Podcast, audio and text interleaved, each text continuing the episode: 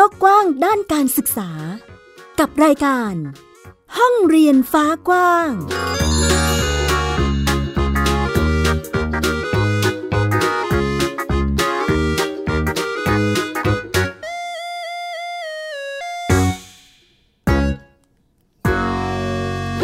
สวัสดีค่ะ ต้อนรับคุณผู้ฟังทุกท่านเข้าสู่รายการห้องเรียนฟ้ากว้าง กลับมาพบกับมิวไอัยดาสนศรีเช่นเคยค่ะ กับ Thai PBS Podcast นะคะ รับฟังเราได้ผ่าน w w w t h a i PBS Podcast com หรือว่าจะเป็นแอปพลิเคชันไทย PBS Podcast ค่ะ ที่คุณสามารถดาวน์โหลดได้แล้วนะคะ ทั้งระบบ iOS และก็ระบบ Android เลยค่ะ เพื่อที่จะได้ง่ายและก็สะดวกมากยิ่งขึ้นในการรับฟังข่าวสารนะคะสำหรับห้องเรียนฟ้ากว้างในวันนี้นำมาอัปเดตให้คุณผู้ฟังได้ติดตามการเกี่ยวกับการเปิดเทอมของน้องๆนนักเรียน ในช่วงสถานการณ์โควิด -19 ที่กำลังแพร่ระบาดอยู่ณขณะนี้ หลายโรงเรียนเปิดเรียนไปที่เรียบร้อยแล้ว อีกหลายโรงเรียนก็ยังคงเตรียมความพร้อมกันอยู่ สถานการณ์จะเป็นอย่างไรไปติดตามรับฟังกันค่ะ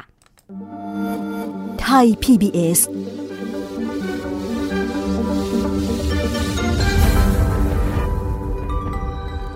สถานการณ์ตอนนี้นะคะน้องๆนนักเรียนหลายที่ก็เริ่มเปิดทำการเรียนเป็นที่เรียบร้อยแล้วตั้งแต่วันที่ 1 มิถุนายนเป็นต้นมาค่ะ ซึ่งก็เป็นโรงเรียนที่ได้ผ่านการประเมินตามเกณฑ์ของกระทรวงสาธารณสุข แล้วก็ได้รับการอนุญาต ให้เปิดเทอมก่อนนะคะจากทางสบคแล้วก็ทางมติของทางจังหวัดในแต่ละจังหวัดด้วย ว่าสามารถเปิดเทอมก่อนได้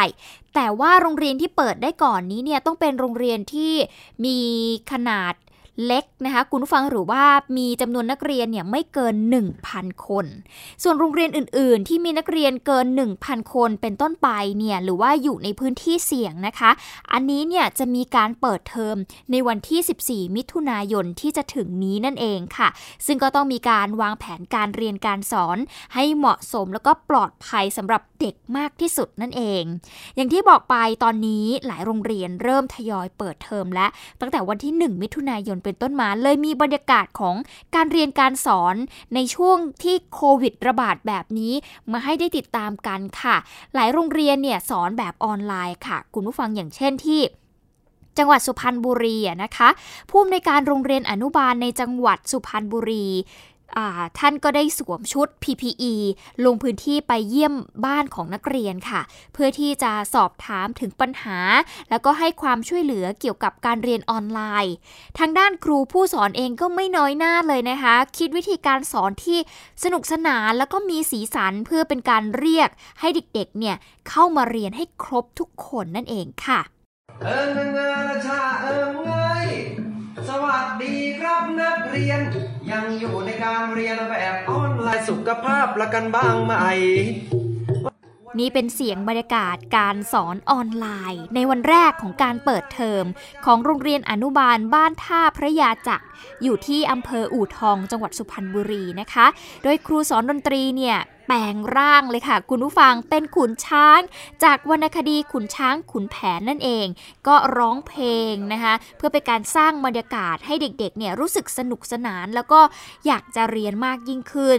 ส่วนครูภาษาไทยไม่น้อยหน้าค่ะ แต่งชุดเป็นสัตว์ต่างๆ ร้องประกอบเพลง ใช้สื่อการเรียนการสอนไปในตัวนะคะซึ่งนี่ก็เป็นวิธีการสอนใหม่ที่นำเอาเทคโนโลยีสารสนเทศเนี่ยมาประยุกต์ใช้ผลิตเป็นสื่อประกอบการเรียนการสอนให้มีความน่าสนใจ สร้างสิ่งเร้าให้กับนักเรียนเนี่ยเข้ามาเรียนออนไลน์กันครบ หรือว่าเกือบจะทุกคนเลยนะคะอย่างที่บอกไปผู้อำนวยการโรงเรียนแล้วก็คณะครูเนี่ย ก็ต้องลงไปเยี่ยมบ้านเด็กๆ ด้วยนะคะว่าพวกเขามีความพร้อมในการเรียนหรือไม่ ซึ่งการลงพื้นที่ในครั้งนี้เนี่ยก็ป้องกันอย่างดีนะคะทางด้านผู้อำนวยการโรงเรียน แล้วก็คณะครูก็ใส่ชุด PPE ลงไป ไปเคาะประตูหน้าบ้านของนักเรียนเลย เพื่อที่จะสอบถามว่าเรียนออนไลน์เป็นยังไงบ้าง มีข้อดีข้อเสียยังไง ต้องการให้ทางโรงเรียนเนี่ยช่วยเหลืออะไรบ้าง ก็สามารถที่จะช่วยเหลือเหลือ แก้ไขปัญหา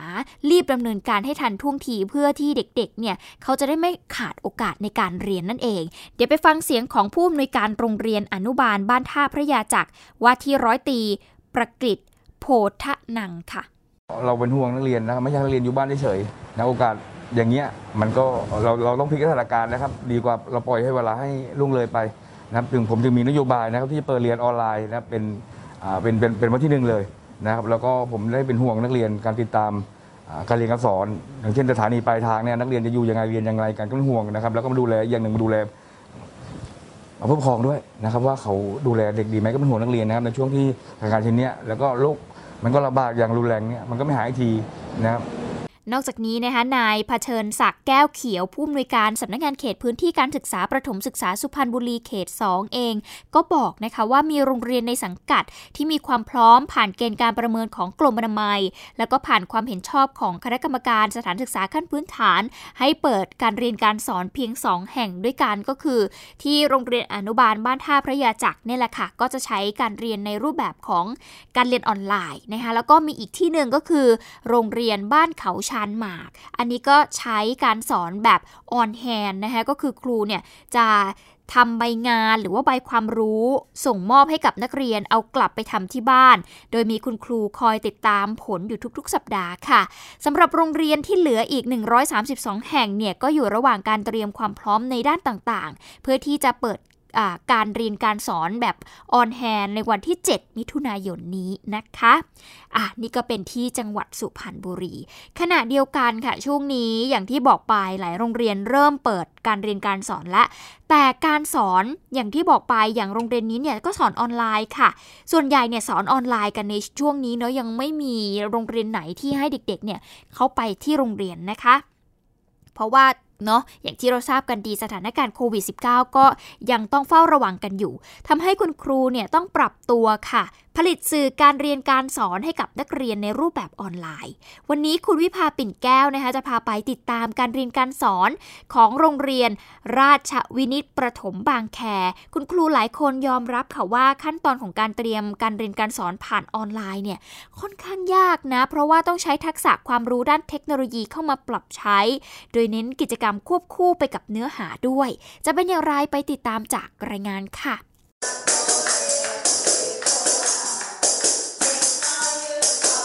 กิจกรรมร้องเพลงเข้าจังหวะผ่านออนไลน์ เป็นกิจกรรมที่นักเรียนระดับชั้นปฐมวัย โรงเรียนราชวินิตประถมบางแค ได้ขยับตัวยืดเส้นยืดสาย และสนุกไปกับการร้องเพลง นอกจากนี้ยังมีกิจกรรมศิลปะให้นักเรียนได้เรียนรู้สร้างสรรค์ผลงาน มีผู้ปกครองคอยดูแลอยู่ใกล้ๆรวมทั้งยังเปิดโอกาสให้นักเรียนได้เล่าถึงผลงานตนเอง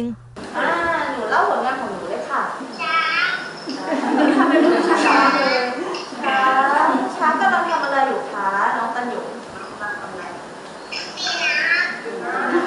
การออกแบบการเรียนรู้สำหรับเด็กระดับชั้นปฐมวัยทั้งหมดนี้ ที่มีทั้งกิจกรรมและเนื้อหาควบคู่กัน เราจะมีแผนระยะยาว กับแผนระยะสั้น แผนระยะยาวเนี่ยเราจะรู้ว่าเราจะสอนหน่วยอะไร เนื้อหาในการสอนของเรามีอะไรบ้างค่ะ ส่วนแผนระยะสั้นเนี่ยเราก็จะมาดูรายละเอียดของ การทำการสอนในแต่ละวันว่า วันเนี้ย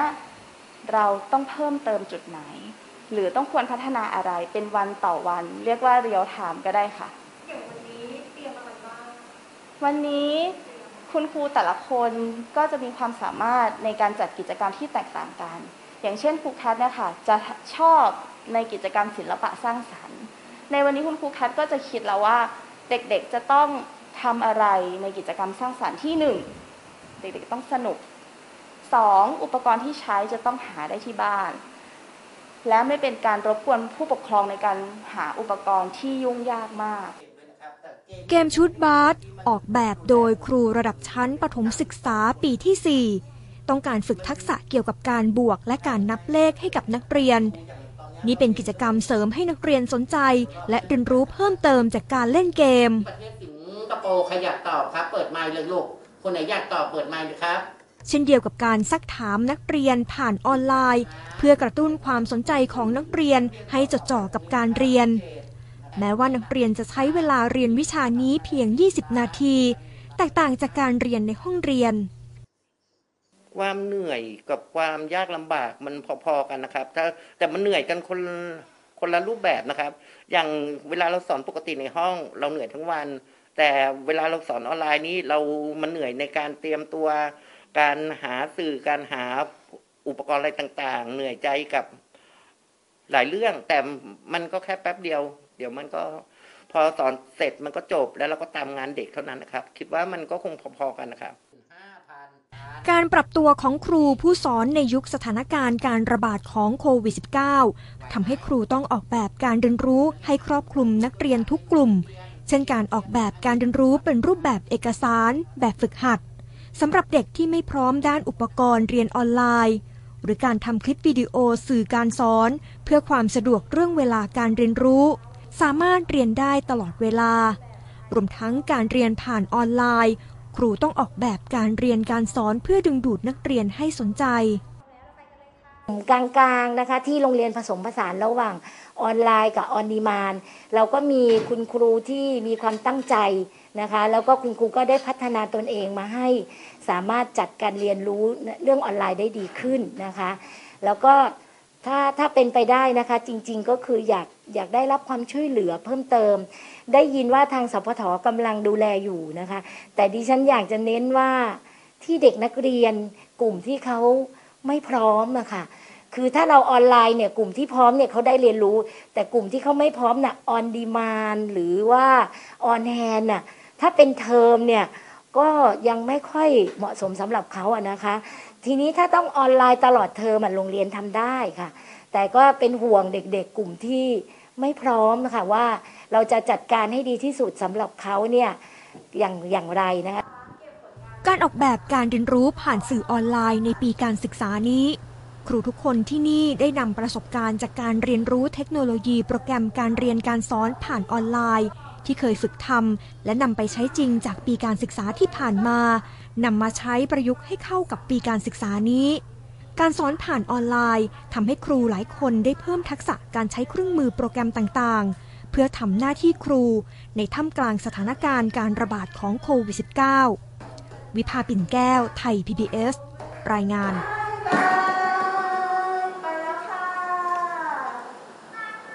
เรียกว่าไม่ง่ายเลยทีเดียวนะคะ ในยุคนี้ค่ะ คุณครูหลายคนได้สะท้อนออกมาให้เราเห็นแล้วว่าก็ค่อนข้างยากเนาะก็เป็นเรื่องใหม่ที่อาจจะต้องปรับตัวกันนิดนึง เกี่ยวกับการนำเอาความรู้ทางด้านเทคโนโลยี มาปรับใช้กับการเรียนการสอนนั่นเอง ขณะที่ตอนนี้ก็มีเสียงสะท้อนจากคุณครูท่านหนึ่งเหมือนกันค่ะ คุณผู้ฟังซึ่งคุณครูท่านนี้เนี่ยไม่ประสงค์ที่จะออกนามนะคะก็ออกมาสะท้อนปัญหาของการสอน วิชาสถาปัตยกรรมผ่านทางออนไลน์ ซึ่งคุณครูเนี่ยก็หวั่นนะคะว่านักเรียนอาจจะขาดทักษะทางด้านการออกแบบ เพราะเป็นวิชาที่ต้องเน้นการปฏิบัติผ่านโต๊ะออกแบบนั่นเอง ซึ่งทีมข่าวไทย PBS ก็ไปคุยกับคุณครูท่านนี้แหละค่ะ สอนสาขาวิชาทางด้านสถาปัตยกรรม สถาบันอาชีวศึกษาแห่งหนึ่ง ในอำเภอเมืองจังหวัดสุราษฎร์ธานี ซึ่ง เป็นคุณครูภายในสถาบันน่ะนะคะ ก็ต้องเข้ามาเตรียมการสอนตั้งแต่วันที่ 1 มิถุนายน ซึ่งการเตรียมความพร้อมสำหรับหลักสูตรการสอนผ่านออนไลน์เนี่ยก็มีความคืบหน้าไปมากแล้วนะคะ แล้วก็พร้อมที่จะเปิดสอนให้กับนักเรียน ในวันที่ 14 มิถุนาที่จะถึงนี้ โดยวิทยาลัยเนี่ยประกาศให้คุณครูเนี่ยทำลิงก์ เปิดห้องเรียนออนไลน์ ในแต่ละสาขาวิชาแล้วค่ะ เดี๋ยวไปฟังเสียงของคุณครูกันนะคะว่า พวกเขามีความพร้อมกับการสอนอย่างไรบ้าง ถ้าสมมุติเป็นการเรียนออนไลน์ค่ะ ก็คือจะให้ครูมาปฏิบัติหน้าที่ที่วิทยาลัย แล้วก็จะให้นักเรียนอะเรียนอยู่ที่บ้านทางโทรศัพท์ หรือทางวิดีโอคอลกันนะคะ ครูจะต้องสร้างไลน์กลุ่มในการเรียนค่ะ แล้วก็ทีนี้ครูจะต้อง สร้างห้องขึ้นมาเพื่อที่จะคุยทางวิดีโอคอลกันนะคะ แล้วก็จะมีการวัดผลประเมินผลโดยการที่เราจะต้องเป็นคนที่แบบเช็คชื่อนักศึกษาทุกวัน แล้วก็ให้ให้นักเรียนนะคะ เข้าห้องเรียนตรงตามเวลาเหมือนมาเรียนปกติเลยค่ะ คุณครูท่านนี้สะท้อนการเรียนการสอนรูปแบบวิถีใหม่ว่าการสอนในห้องเรียนเนี่ยจะมีประสิทธิภาพมากกว่านะคะเพราะว่าบางสาขาวิชาอย่างวิชาด้านการออกแบบสถาปัตยกรรมเนี่ยต้องใช้เครื่องมือในการเรียน ระหว่างการสอนทางออนไลน์กับการสอนที่อยู่ในห้องเรียนอะไรดีกว่ากันครับ การสอนที่อยู่ห้องเรียนดีกว่าค่ะเนื่องจากว่าครูผู้สอนนะคะ จะได้พบปะกับนักเรียนนักศึกษาได้แบบทั่วถึง เพราะว่า ในการเรียนการสอนมันมีวิชาปฏิบัติ อย่างเช่น วิชาการเขียนแบบอย่างเงี้ยค่ะ มันต้องใช้เครื่องมือในการเรียนนะคะ ถ้าเกิดว่าเราไม่ได้ลงเข้าไปคุกคีกับเด็กเนี่ย บางครั้งเด็กได้เข้าใจ แล้วก็เขาก็ไม่สามารถที่จะปฏิบัติงานได้เต็มที่ค่ะ สอนอยู่นี่ก็คือวิทยาลัยเทคนิคนะคะ เด็กส่วนใหญ่จะเป็นเด็กสายช่างใช่ไหมคะ จะต้องใช้เครื่องมืออย่างเช่น ช่างกล ช่างยนต์ ช่างเชื่อม หรือแผนกอื่น ๆ ที่เขามีเครื่องมือที่ไม่สามารถเคลื่อนย้ายได้อะค่ะ อันนั้นอะจะจะทำให้เป็นอุปสรรคในการมาเรียนค่ะ ล่าสุดสถานการณ์โควิด -19 ในพื้นที่อำเภอเมืองอำเภอการจนดิต อำเภอดอยสักอำเภอเกาะสมุยอำเภอเกาะพะงันเนี่ยก็มีแนวโน้มที่จะคลี่คลายไปในทางที่ดีนะคะ ทางสำนักงานเขตพื้นที่การศึกษาประถมศึกษาเขตหนึ่งก็แจ้งโรงเรียนในสังกัด เรื่องของการเลื่อนการเปิดเทอมจากเดิมเนี่ยเป็น 14 มิถุนาใช่ไหมคะ ก็คือเลื่อนให้เร็วขึ้น มาเปิดวันที่ 7 มิถุนายนในรูปแบบออนไลน์นั่นเองค่ะ ก็เป็นสถานการณ์ของการเปิดเทอมในช่วงนี้นะคะคุณผู้ฟังกับการแพร่ระบาดของโควิด -19 แม้ว่าเราเนี่ยจะไม่ใช่ว่าเพิ่งจะเคยทำเนาะคุณผู้ฟังจะต้องพูดอย่างนี้ละกันว่า เราอยู่ในสถานการณ์โควิด -19 มานานปีกว่าละจะ 2 ปีแล้วนะคะ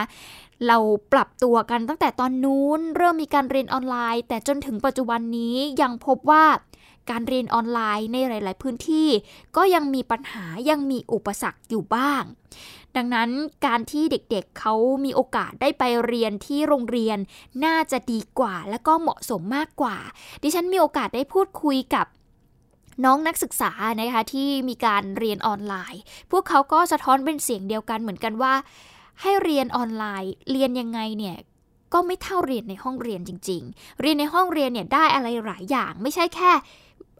ความรู้หรือว่าวิชาการที่คุณครูมอบให้ แต่เขายังได้เรื่องของปฏิสัมพันธ์กับเพื่อน ปฏิสัมพันธ์กับครูได้เห็นสังคมที่มากกว่า ได้มีการแลกเปลี่ยนที่สามารถพูดคุยกันตัวต่อตัวได้ณขณะนั้นเลย เวลาที่เขาเรียนกันอยู่หรือพยายามอยากจะสงสัยอยากจะรู้อะไรก็สามารถถามได้เลย มันไม่เหมือนกับเรียนออนไลน์ที่อาจจะได้แค่ฟังอย่างเดียว อะไรแบบนี้ค่ะก็ก็สงสารพวกเขาเหมือนกันเนาะที่ต้องเรียนในยุคนี้ แล้วก็หวังเป็นอย่างยิ่งว่าสถานการณ์โควิด -19 เนี่ย มันจะผ่านพ้นไปในเวลาไม่ช้าไม่นานนี้นะคะก็เป็นกำลังใจให้กับทุกคนที่จะผ่านพ้นวิกฤตนี้ไปด้วยกันค่ะ เอาล่ะ เราไปกันต่อดีกว่าค่ะ คุณผู้ฟังเราไปกันที่โรงเรียนบ้านตูมอำเภอศรีรัตนะที่จังหวัดศรีสะเกดกันบ้าง โรงเรียนนี้เนี่ยเป็นโรงเรียนในชุมชนที่มีการล็อกดาวน์นะคะ เพราะว่าพบผู้ติดเชื้อโควิดกว่า 90 คนทำให้ผู้บริหารโรงเรียนเนี่ยต้องปรับแผนการเรียนในวันเปิดเทอมก็คือ 14 มิถุนายนนี้แบบออนแฮนค่ะ หรือการนำใบงานไปแจกให้กับนักเรียนในชุมชนแทนค่ะ ซึ่งการจัดการเรียนในพื้นที่เสี่ยงเนี่ยนอกจากการเรียนรู้ของนักเรียนแล้วสิ่งที่ต้องตระหนักควบคู่กันไป นั่นก็คือเรื่องของมาตรการควบคุมการแพร่ระบาดของโควิด -19 เดี๋ยวเราไปติดตามเรื่องนี้กับคุณพจนีใสกระจ่างค่ะไปไปเห็นแล้วไปส่งท่านพยาบาลผู้ก็จะมาเก็บนี่ยังอาหารกลางวันก็สิให้ได้บ้างผู้บริหารและคณะครูโรงเรียนบ้านตูมตำบลตูมอำเภอศรีรัตนะ จังหวัดศรีสะเกด อธิบายการจัดการเรียนการสอนแบบใหม่ ที่จะเริ่มในวันที่ 14 มิถุนายน ให้กับผู้ปกครองในชุมชนได้เข้าใจ เพราะโรงเรียนจะยังไม่สามารถเปิดการเรียนการสอนได้ตามปกติ เพราะ 7 หมู่บ้านในตำบลตูมถูกล็อกดาวน์อย่างไม่มีกำหนด หลังพบผู้ติดเชื้อโควิด -19 กว่า 90 คน ในจำนวนนี้มีนักเรียน 10 คนและครู 1 คนการจัดการเรียนการสอนแบบออนแฮนคือรูปแบบการเรียนการสอนเพียงรูปแบบเดียว ที่ผู้บริหารโรงเรียนบ้านตูมจะนำมาใช้ หลังพิจารณาแล้วว่าไม่สามารถเปิดเรียนได้ตามปกติ และไม่สามารถจัดการเรียนรูปแบบออนไลน์ได้ เพราะเด็กในชุมชนส่วนใหญ่ยากจน และไม่มีอุปกรณ์เรียนออนไลน์ การจัดรูปแบบออนแฮนหรือการนำใบงานไปแจกให้กับนักเรียนในชุมชน จึงเหมาะสมที่สุดในสถานการณ์การระบาดของโรค เป็นห่วงมากๆคือห่วงครู ถ้าครูขาดขวัญกำลังใจในการทำงานปฏิภาพที่จะนำสู่เด็กก็คง ก็คงด้อยประสิทธิภาพลงไปนิดหนึ่งแหละผมว่าผมผมว่านะอันที่สองก็คือ ความสนใจในเรื่องของกิจกรรมที่เรากำลังจะทำเนี่ยเรายังไม่ไม่ไม่ได้ประเมินเลยว่า เรากำลังออกแบบแล้วก็เด็กจะให้ความสนใจมากน้อยขนาดไหนนะครับก็เป็นห่วงมาก ๆ ก็คือเรื่องอาหารกลางวันเพราะเขาล็อกดาวน์นะล็อกดาวน์อันสุดท้ายก็อาหารกลางวันเด็กที่นี่เป็นเด็กยากจนมากน่าอันดับต้นๆของเมืองไทย การจัดการเรียนการสอนในช่วงโควิด -19 โดยเฉพาะในพื้นที่เสี่ยง นอกจากการเรียนรู้ของนักเรียนแล้ว สิ่งที่สำคัญและต้องทำควบคู่ คือการควบคุมการระบาดของโรค เพราะในชุมชนยังพบผู้ติดเชื้ออย่างต่อเนื่อง การจัดการเรียนการสอนแบบออนแฮนของโรงเรียนบ้านตูม จึงกำหนดให้ครู 13 คนจากทั้งหมด 58 คน ที่ได้รับวัคซีนโควิด -19 ครบ 2 เข็ม เป็นผู้นำใบงานไปแจกให้กับนักเรียนกว่า 1,000 คน ขณะที่ผู้ปกครองมองว่ายังกังวลกับการระบาดของโรค เมื่อชุมชนถูกปิดทำให้ขาดรายได้ ขณะที่บุตรหลานไม่ได้ไปโรงเรียนทำให้มีภาระมากขึ้นลำบากค่ะ จะไปซื้อของอะไรก็ลำบากคันคิดว่าจะออกไปที่อำเภอก็ไปไม่ได้แต่ผู้ใหญ่ว่าต้องฝากให้ประหลัดไปซื้อเขาจะต้องการอะไรเขาจะใช้อะไร ถ้าไม่จำเป็นก็ไม่ได้ฝาก ไม่ได้ใช้ ส่วนมากก็ลูกสาวที่กรุงเทพก็ชงมาให้พวกมาม่าอะไรก็กระป๋องโรงเรียนบ้านตูมสังกัดพื้นที่การศึกษาประถมศึกษาศรีสะเกดเขต 4 เป็นโรงเรียนขยายโอกาส เปิดสอนตั้งแต่ระดับชั้นอนุบาล จนถึงชั้นมัธยมศึกษาปีที่ 3 มีนักเรียนกว่า 1,000 คน และกว่า 700 คนเป็นนักเรียนด้อยโอกาสและยากจน การล็อกดาวน์7หมู่บ้านจาก 10 หมู่บ้านในตำบลตูมทำให้นักเรียนส่วนใหญ่ได้รับผลกระทบ ทั้งสภาพความเป็นอยู่ และขาดโอกาสในการเรียนรู้ หน่วยงานในพื้นที่จึงเร่งควบคุมการระบาดของโรค เพื่อปลดล็อกดาวน์ชุมชน และให้โรงเรียนสามารถกลับมาเปิดการเรียนการสอนได้ตามปกติโดยเร็วพจนีใสกระจ่าง ไทย PBS รายงาน ไทย PBS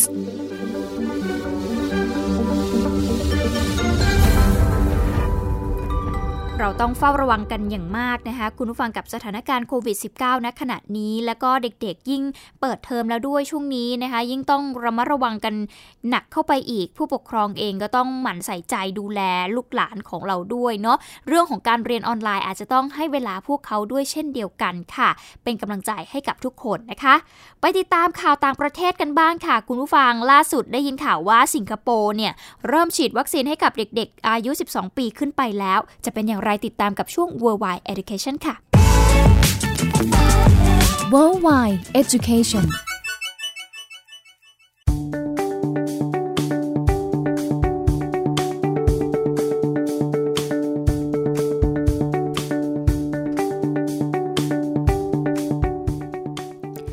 วันอังคารที่ผ่านมานะคะ สิงคโปร์เริ่มเดินหน้าฉีดวัคซีนให้กับเด็กๆ อายุ 12 ปีขึ้นไปค่ะ หลังจากมีการพบการติดเชื้อในสถานศึกษาหลายแห่ง แผนการฉีดวัคซีนให้เด็กอายุ 12 ปีขึ้นไป ถือเป็นส่วนหนึ่งของโครงการ ฉีดวัคซีนระดับชาติ หลังจากกลุ่มวัยรุ่นติดเชื้อโควิด -19 มากขึ้น และเสี่ยงนำเชื้อไปแพร่ต่อให้กับคนในครอบครัว นายกรัฐมนตรีลีเซียนลุงเปิดเผยว่าจะฉีดวัคซีนให้กับนักเรียนในช่วงปิดภาคเรียนในเดือนนี้นะคะ นักเรียนอายุ 12 ปีขึ้นไปกว่า 4 0 0 0 0 คนจะได้รับข้อความ เชิญให้จองคิวฉีดวัคซีน ตั้งแต่วันอังคารที่ 1 มิถุนายนที่ผ่านมาค่ะ ส่วนกลุ่มที่มีสอบวัดผลการศึกษา และกลุ่มที่มีความต้องการพิเศษ จะฉีดวัคซีนเป็นกลุ่มแรก โดยสามารถรับได้ที่ศูนย์ฉีดวัคซีนในชุมชน หรือศูนย์ฉีดวัคซีนของกระทรวงศึกษาธิการวัคซีนที่จะได้รับนั้นก็ขึ้นอยู่กับอายุนะคะ ซึ่งจะแบ่งออกเป็นกลุ่มอายุต่ำกว่า 18 ปี และกลุ่มอายุ 18 ปีขึ้นไป กลุ่มแรกจะได้แค่ไฟเซอร์เท่านั้นค่ะ ส่วนกลุ่มที่ 2 เนี่ยจะได้เลือกระหว่างไฟเซอร์กับโมเดอร์นาระยะห่างระหว่างโดสแรกกับโดสที่ 2 เนี่ยขยายจาก 3-4 สัปดาห์เป็น 6-8 สัปดาห์ค่ะ ขณะนี้ไม่ได้มีเฉพาะแค่สิงคโปร์เท่านั้นนะคะที่รับรองการฉีด วัคซีนไฟเซอร์ให้กับกลุ่มอายุ 12-15 ปีเท่านั้น เนื่องจากว่าสหรัฐอเมริกา แคนาดา และก็สหภาพยุโรป ต่างก็ทยอย รับรองให้ใช้แล้วเมื่อเดือนที่ผ่านมา ข้อมูลจากกระทรวงสาธารณสุขสิงคโปร์เองก็พบว่าการฉีดวัคซีนทำได้เกินครึ่งของประชากรแล้ว โดยสิงคโปร์ถือเป็นประเทศที่ฉีดวัคซีนครอบคลุมประชากรมากที่สุดในภูมิภาคอาเซียน ส่วนประชาชนเนี่ยก็สามารถที่จะเลือกยี่ห้อของวัคซีนได้ตามที่ต้องการค่ะ ซึ่งก็จะสามารถเลือกได้จากศูนย์ฉีดวัคซีนบนเว็บไซต์ สาธารณสุขนั่นเอง การฉีดวัคซีนในกลุ่มวัยรุ่นก็ถือเป็นยุทธศาสตร์ของรัฐบาล ในการตรวจและติดตามการฉีดวัคซีนนะคะประเด็นสำคัญจากการถแถลงของผู้นำสิงคโปร์เมื่อช่วงต้นสัปดาห์ก็คือ เรื่องของการเน้นการสร้างภูมิคุ้มกันหมู่ โดยรัฐบาลตั้งเป้าให้ประชาชนทุกคนได้วัคซีนอย่างน้อย 1 โดส ภายในวันชาติก็คือ 9 สิงหาคมนี้ค่ะ